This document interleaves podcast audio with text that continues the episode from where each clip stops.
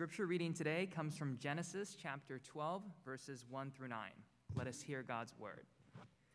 Now the Lord said to Abram, Go from your country and your kindred and your father's house to the land that I will show you, and I will make of you a great nation, and I will bless you and make your name great, so that you will be a blessing. I will bless those who bless you, and him who dishonors you I will curse, and in you all the families of the earth shall be blessed. So Abram went, as the Lord had told him, and Lot went with him. Abram was 75 years old when he departed from Haran. And Abram took Sarai, his wife, and Lot, his brother's son, and all their possessions that they had gathered, and the people that they had acquired in Haran. And they set out to go to the land of Canaan. When they came to the land of Canaan, Abram passed through the land to the place at Shechem, to the oak of Moreh. At that time, the Canaanites were in the land. Then the Lord appeared to Abram and said, To your offspring I will give this land. So he built there an altar to the Lord, who had appeared to him. From there he moved to the hill country on the east of Bethel and pitched his tent, with Bethel on the west and Ai on the east. And there he built an altar to the Lord and called upon the name of the Lord. And Abram journeyed on, still going toward the Negeb. This is the word of the Lord.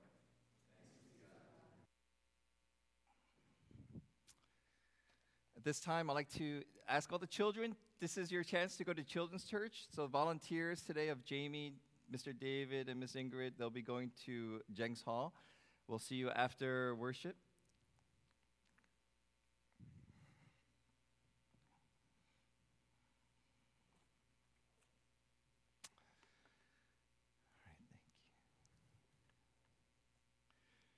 So, in this time of uh, New Year, second week, uh, we had a wonderful worship last year with La Habra Hills Presbyterian Church. Uh, we started the new year meditating on uh, 2 Corinthians 5.17, uh, the new creation. And as we gather here to continue on in this new year, we pray that 2023 will be a year where we'll get closer to the Lord. I don't want to say 2023 may be a blessed, a happy year, because who knows what tomorrow brings. But with God walking with us through this year, that's all that we need, and we know His faithfulness, goodness carries us. So, as we journey on into 2023, I wanted to open up with this theme of God's calling. And next week, in the next two weeks, we'll be installing and ordaining our new ruling elders and deacons. Um, and it's also a good time to meditate on what, what is God calling me to do in my life. So, just an introduction of this, I wanted to start with this topic of myths. There are some myths when we talk about the call of God, when we think about a call of God. So I have five myths, there's so many of them, but here's some myths that we usually see here. So when we think about a calling from God, uh, we think a calling from God is a dramatic epiphany of God. So, for example, you don't feel called unless you get a burning bush or you get a struck by light on the road to Damascus. We don't think we get a call. It's a myth unless God makes it dramatic and loud.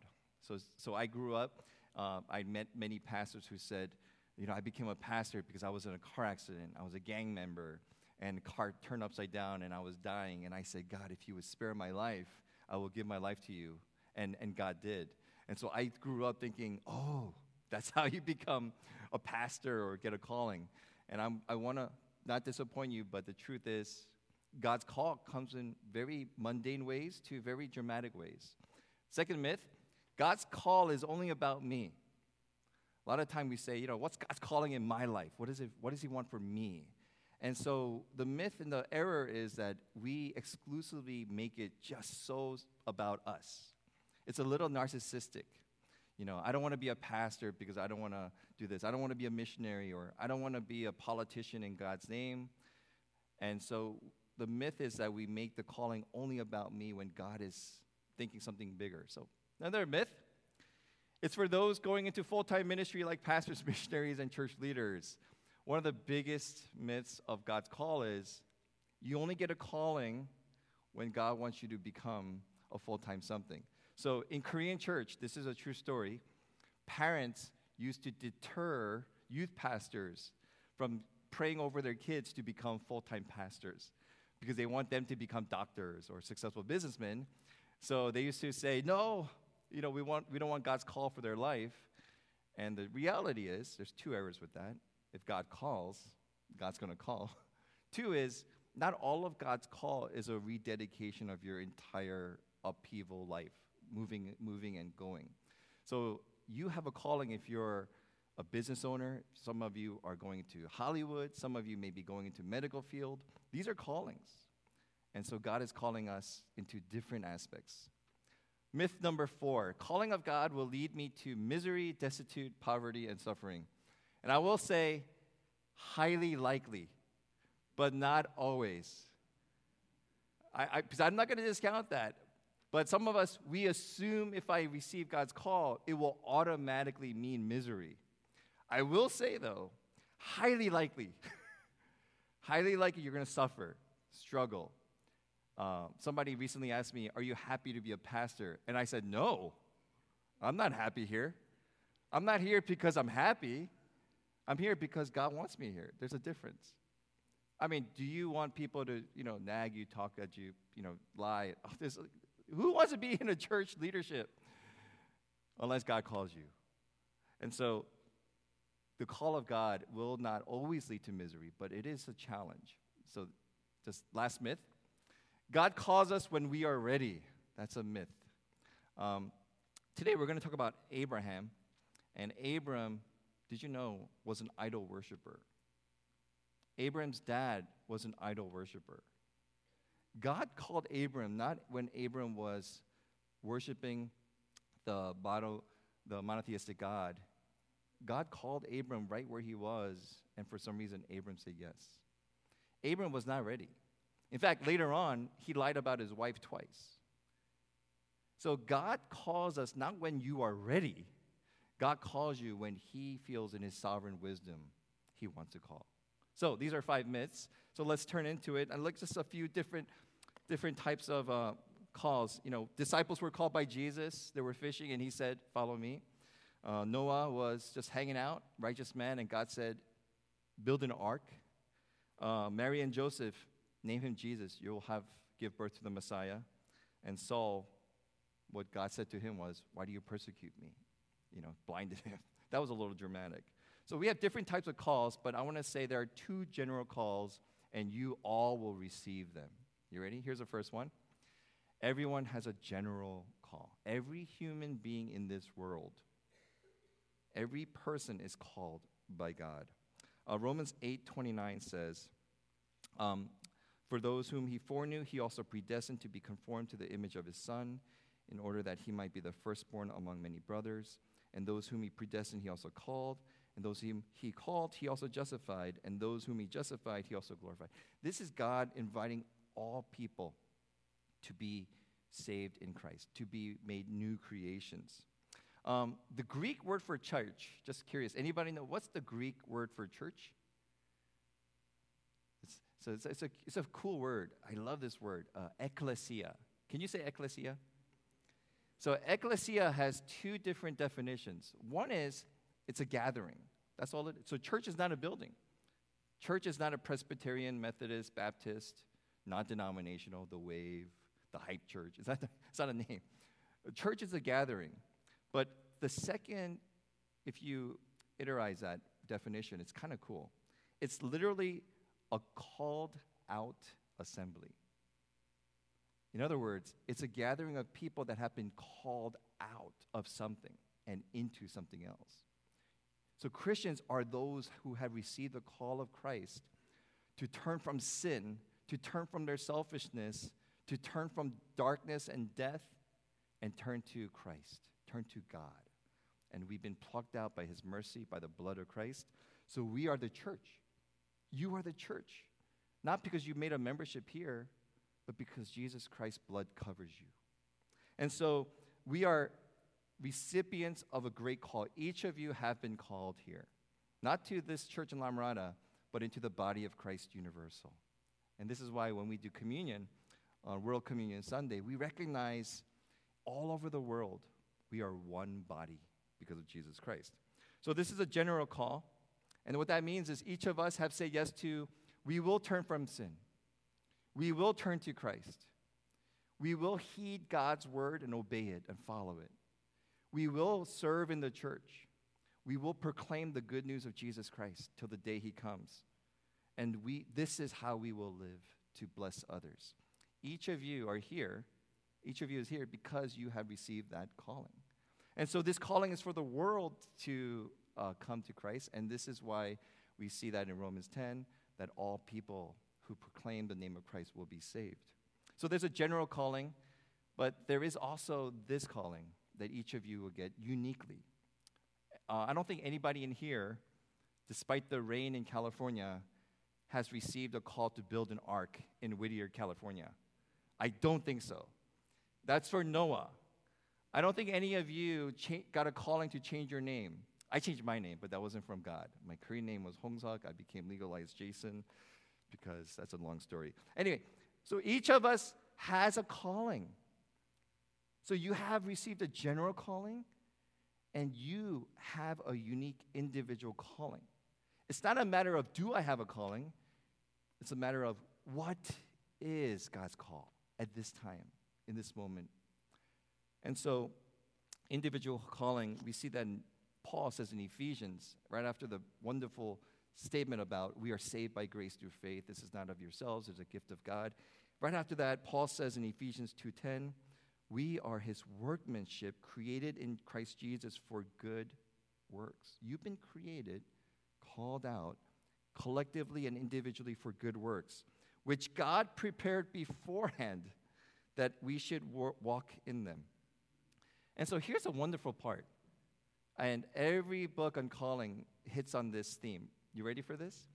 God uses your background, your education, your brokenness, your failures, your successes, your uniqueness, all as part of your unique calling for where He's leading you to. So, those failures and brokenness and your family background, your culture, they're not accidents. Uh, I never, I never, I'm not sure if I told you this, but you know how God prepared me for La Mirada? He prepared me in 1986 for La Mirada in this one unique way. So I was a newspaper boy in New Jersey, sixth grade, delivering 50 newspapers a day and about 70 on Sundays by myself. I was this like 90 pound kid pulling a cart full of newspaper. And you know, you wanted to get the nice houses in New Jersey. They pay the big tip, I mean, the big houses. And my work lady, my, my boss, she gave me a job at a nursing home, a building where all the senior citizens were. And I said, no, I don't want to. Oh, and I, you know, as young, immature kid, why do I want to go to you know, a place where just old people are? God's blessing was so cool. One, it was the best job. You know why? Once you went into the hallway, you didn't have to go, go across the street. Everything is just down the hallway. You just drop off the paper. Two, it made me learn, and I met so many elderly men and women who imprinted on me as veterans of war, successful business people, people whose families were disconnected, or people who just were so joyful in faith that imprinted on me so that when I came to this church in 2009, it was like, oh, I know this community. and so it's amazing how God weaves all these things together for your unique call. So, what you're going through now may not make sense, but what you're going through now can be part of God's sovereign plan for the future. That's exciting. And so keep living faithfully, that you have a unique calling, and we don't know how God may put it together until that time comes. So, I wanted to look at Genesis 12, and we, as we read through Abram's call, there are some cool things we learn about God's call from Genesis 12. So let's look at a few. So if you want to take notes, these are some things that you might want to jot down. So, number one, what we see in every call, especially in Abram, is this calling will always have a cost. In other words, God will never call you and you could have your cake and eat it too, meaning everything you have and you want it will stay with you as you go. There's always going to be loss. In fact, whenever there's love, there's always a loss. And so, verse 1, let's read it together. Now the Lord said to Abram, Go from your country and your kindred and your father's house to the land I will show you, Abraham knew exactly what God is asking of him. Leave your familiar country. Leave your entire household, your cousins, your, your uncle, your aunts. Leave your, leave your family, and then just leave your dad. That's a big challenge, man. Uh, I live in West Garden Grove, and they, they call that old money town. So many homes are generation after generation. They've been living there for 80 years. I think La Mirada is like that. But it takes something. I know some of us in our church who moved from Wyoming, who moved from Oklahoma back in the 50s or 60s. And that's a big change. But when there's a call from God, God will take care of your needs, but there will always be some sort of cost. But here's the good news why is God removing all of our security? God is saying, Abram, I want you to know I will be your security. I will be your family. I will be all that you need in this new journey. There's always a cost, and the cost could be costly, but God is saying, here's a trade off. I'm going to go with you. And so this is costly only to the people who are saying, I want to keep all the things in my life just the way it is. Don't mess it up, God. It's costly to you because, boy, it's, it's going to be a tug and pull. But for those who trust in God, this becomes that's a big move. But if you say so, I will go. The calling of God is almost never easy. And so people are like, you know, being an elder is hard. What did you expect? you know, being a leader of a, of a Cub Scouts is hard. What did you think? Isn't every leadership costly and hard? When you follow God, it's going to be tremendously hard. But the goal of our life is never to seek ease and comfort, is it? I mean, is that the Christian life? Trust in Jesus and always find and do whatever is easy and convenient for you? Is that the call of the Bible? Or does Jesus say, you know, birds have nests, foxes have holes, but the ones who follow me, there's no place to rest his head? This is the call of God. But the fact is that God goes with us. He becomes all that we need. That's what makes it beautiful. So, second, what we learn from Genesis 12 is God will work in you when you respond to his call. So, I, we need to ri- like ring that in. Let's read it together. Genesis 12, 2.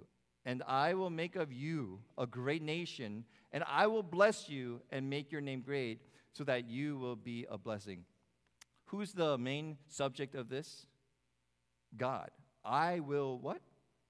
Make you great. I will make bless you. Abram's job is just to let God work in him.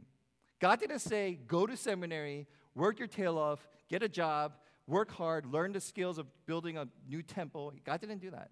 God said, just go. I am going to be the one working in you. That's cool. Now, we need to remember that because if God is calling us and He's going to do all the hard work, what's our job? Get in the passenger seat and let God drive and go. So, this is what God does. God is the one that's doing all this. Henry Blackaby, we did Experiencing God a few years ago. He has this quote The reality is that the Lord never calls the qualified, He qualifies the called. The Lord never calls the qualified, He qualifies the called. So, the most important part here is God's calling. And God will lead us and build you up into that.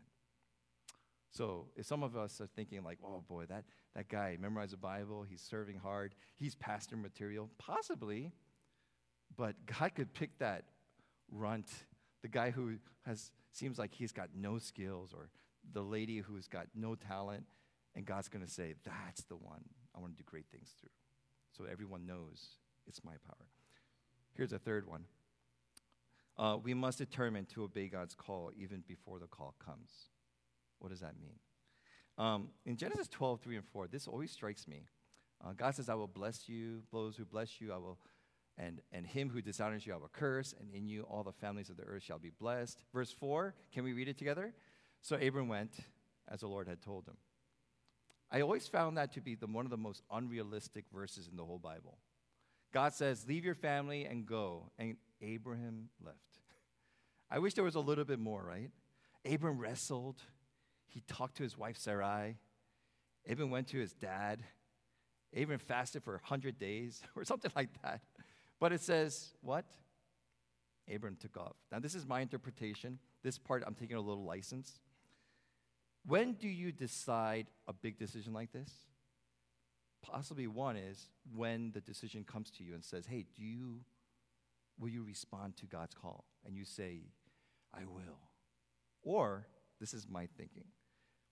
What we may not know is Abram already had this fear of the Lord, and he was simply ready for the right time that God was saying, Go.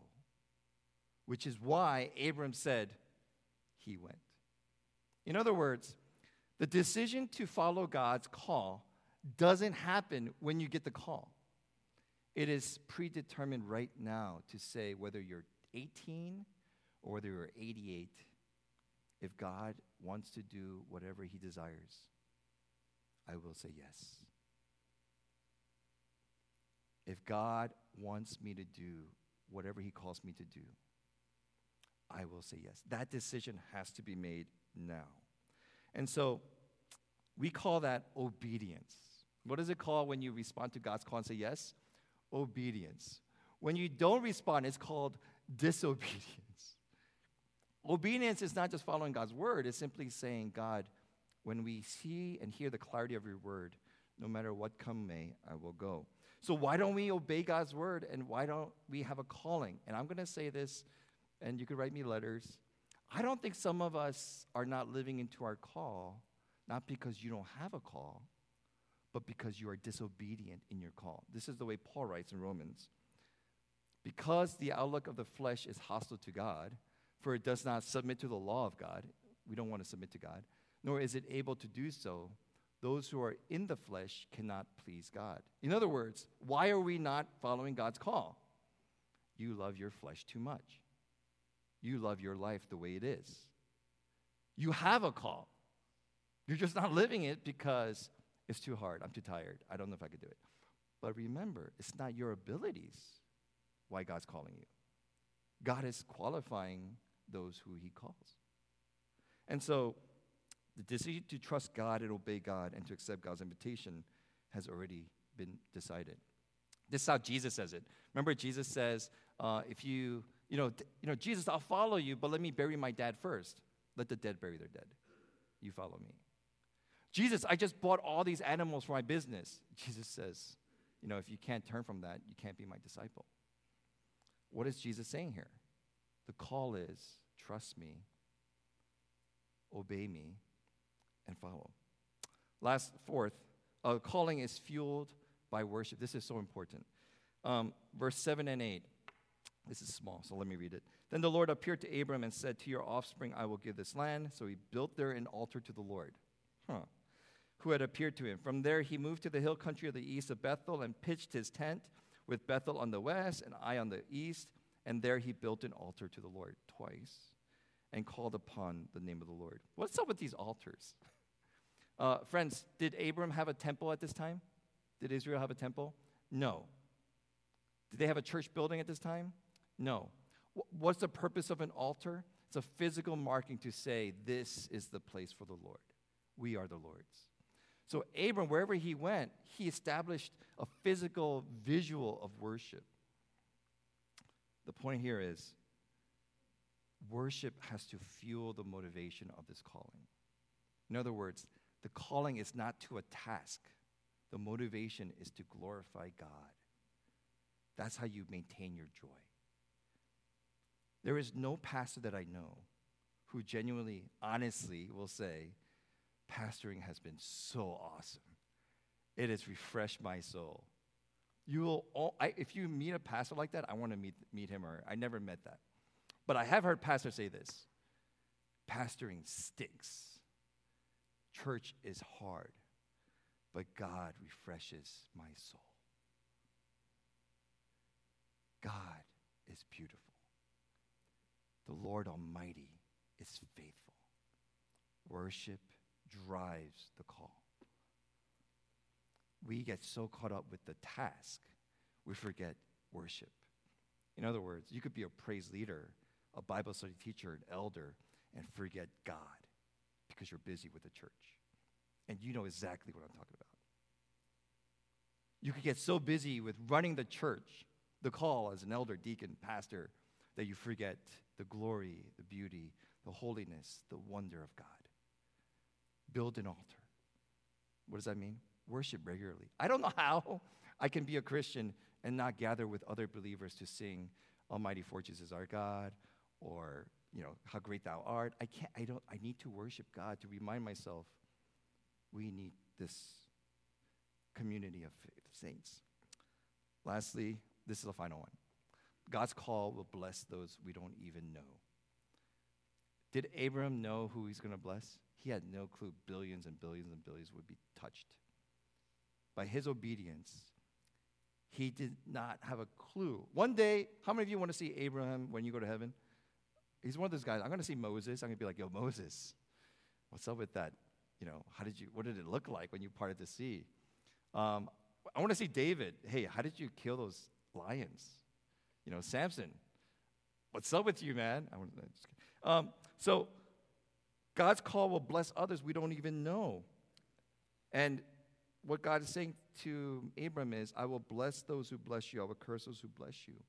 And his blessing of Abraham, and you know this, is so that he can be a blessing to others. The objective of a call is never for you. You are not the ultimate aim of the call. So when you say it's a big decision, I'm not sure if I say it. If it's God's call, it's not about you. It is through you, it is with you, and that's humbling, but it is not about you. It is through you that God would be glorified and that people that you don't even know will be blessed. I'm waiting for the day when I get to see Jesus Christ and I want to meet people, and you and I may get one of those people who came up to you and say, Hey, I don't think you know me. But do you remember that time at Walmart you prayed for somebody?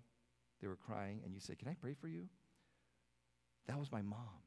She was so touched by that. She came home and she changed her life. She gave her life to Christ, brought us to church, and I would never have known the beauty of the living God without that. You did that. God used you for that. Now, that's fictional, but who knows if that doesn't happen every day because of our faithfulness. So, the title of the sermon is this God is calling you. Can you turn to the person next to you and say, God is calling you? Just, it's God, especially if, if they're sleeping, say it louder. Um, God is calling you. So, yes, on the big level, everyone in the world is called by God to his family through Jesus Christ. This is why we have the Lord's Supper. Everyone has a call. Secondly, though, everyone has a unique call. The church has a unique call. The church is not to make the members happy. That's why the churches are dying. You think the church membership is to make you happy. Sorry, the calls are costly. God is using the church to bless the world. And you are the main agents of that. Our calling is to turn from sin, turn to Christ, and be a blessing and proclaim this good news. And so your life in Christ will bless others. I want to end with this. Can you see it? Monday night, there was a football player. Um, he got tackled, Damar Hamlin. And I was amazed by the response of how the NFL, these big men, were just all shaken to the core. They came face to face with death. They saw the fragility of life. And you know, one of the reasons why they were so crushed was because Damar was such an incredible guy. I don't know what kind of Christian he is, but I know he's a believer. But Damar was one of those guys who everyone said was so positive that when they saw him not breathing and heart not beating, they were just broken and they canceled the game. And so, you know, he's breathing now and he's doing well. But Damar's life, by the time he was 18, three of his best friends were killed by gang violence.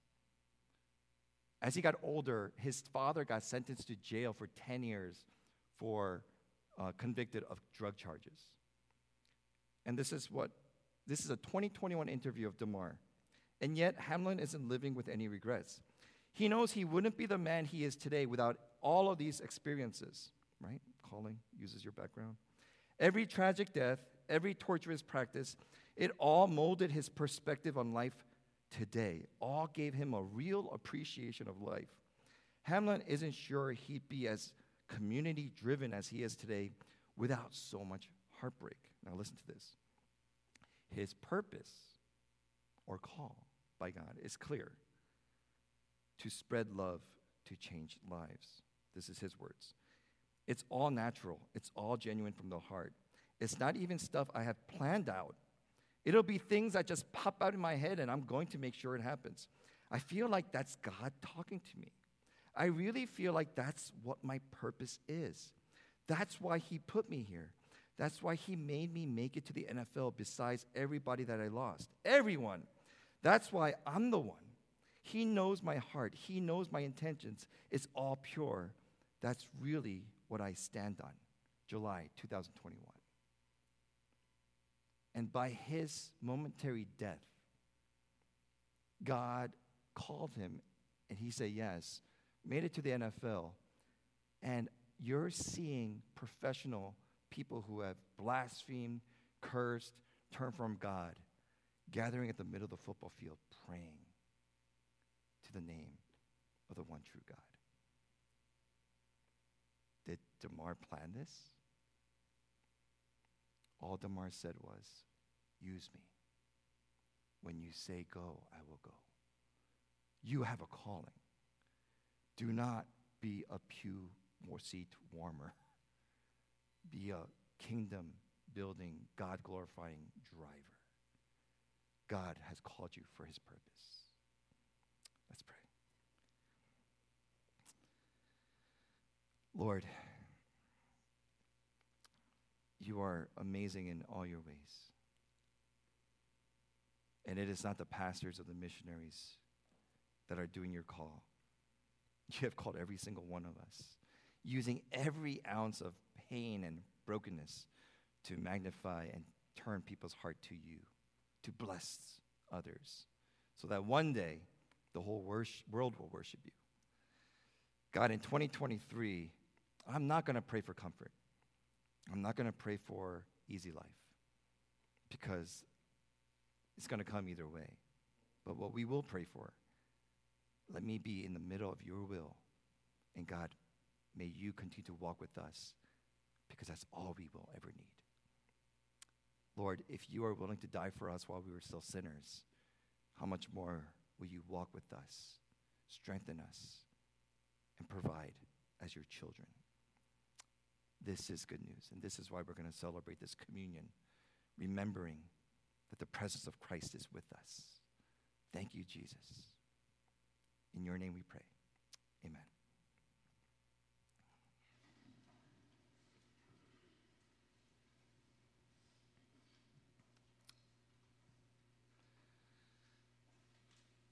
What a holy moment that we get to share in the Lord's Supper together. That this is not just uh, pieces of bread and, and juice bought at Vons, but as we pray together and recognize, come to this holy table, that the presence of Christ is with us through his Spirit, that we are strengthened, that we're reminded of our sinfulness, that we need to turn to the grace of God, that we have a purpose. And so, Lord Jesus, on the night he was betrayed, he gathered with his disciples, and after giving thanks, he took the bread and he broke it, saying, This is my body, broken for you. Take and eat, and do this in remembrance of me. And in the same way, Jesus took the cup, saying, This is a new covenant, sealed in my blood, which was shed for you for the forgiveness of sins. Do this in remembrance of me. As we take this bread and drink this cup, we proclaim the saving grace of our Lord Jesus Christ. That he lived, he died, he rose again for our sins, to bring us into his family, to bring the whole world back to the way it's supposed to be. And that we proclaim also that he will return. And oh, glory it will be. Let me pray for us. God, prepare our hearts, even our bodies and our mind, that as we're about to receive these holy sacraments, that your presence nourishes our faith, that it reminds us of the forgiveness for all of our sins. And even if the scars remain, God, that you will use it in some brilliant way to bring about goodness for your kingdom. May everyone gathered here by faith receive it, be encouraged, be blessed, that we could truly be a blessing to others. Lord, meet us here. In your name we pray. Amen.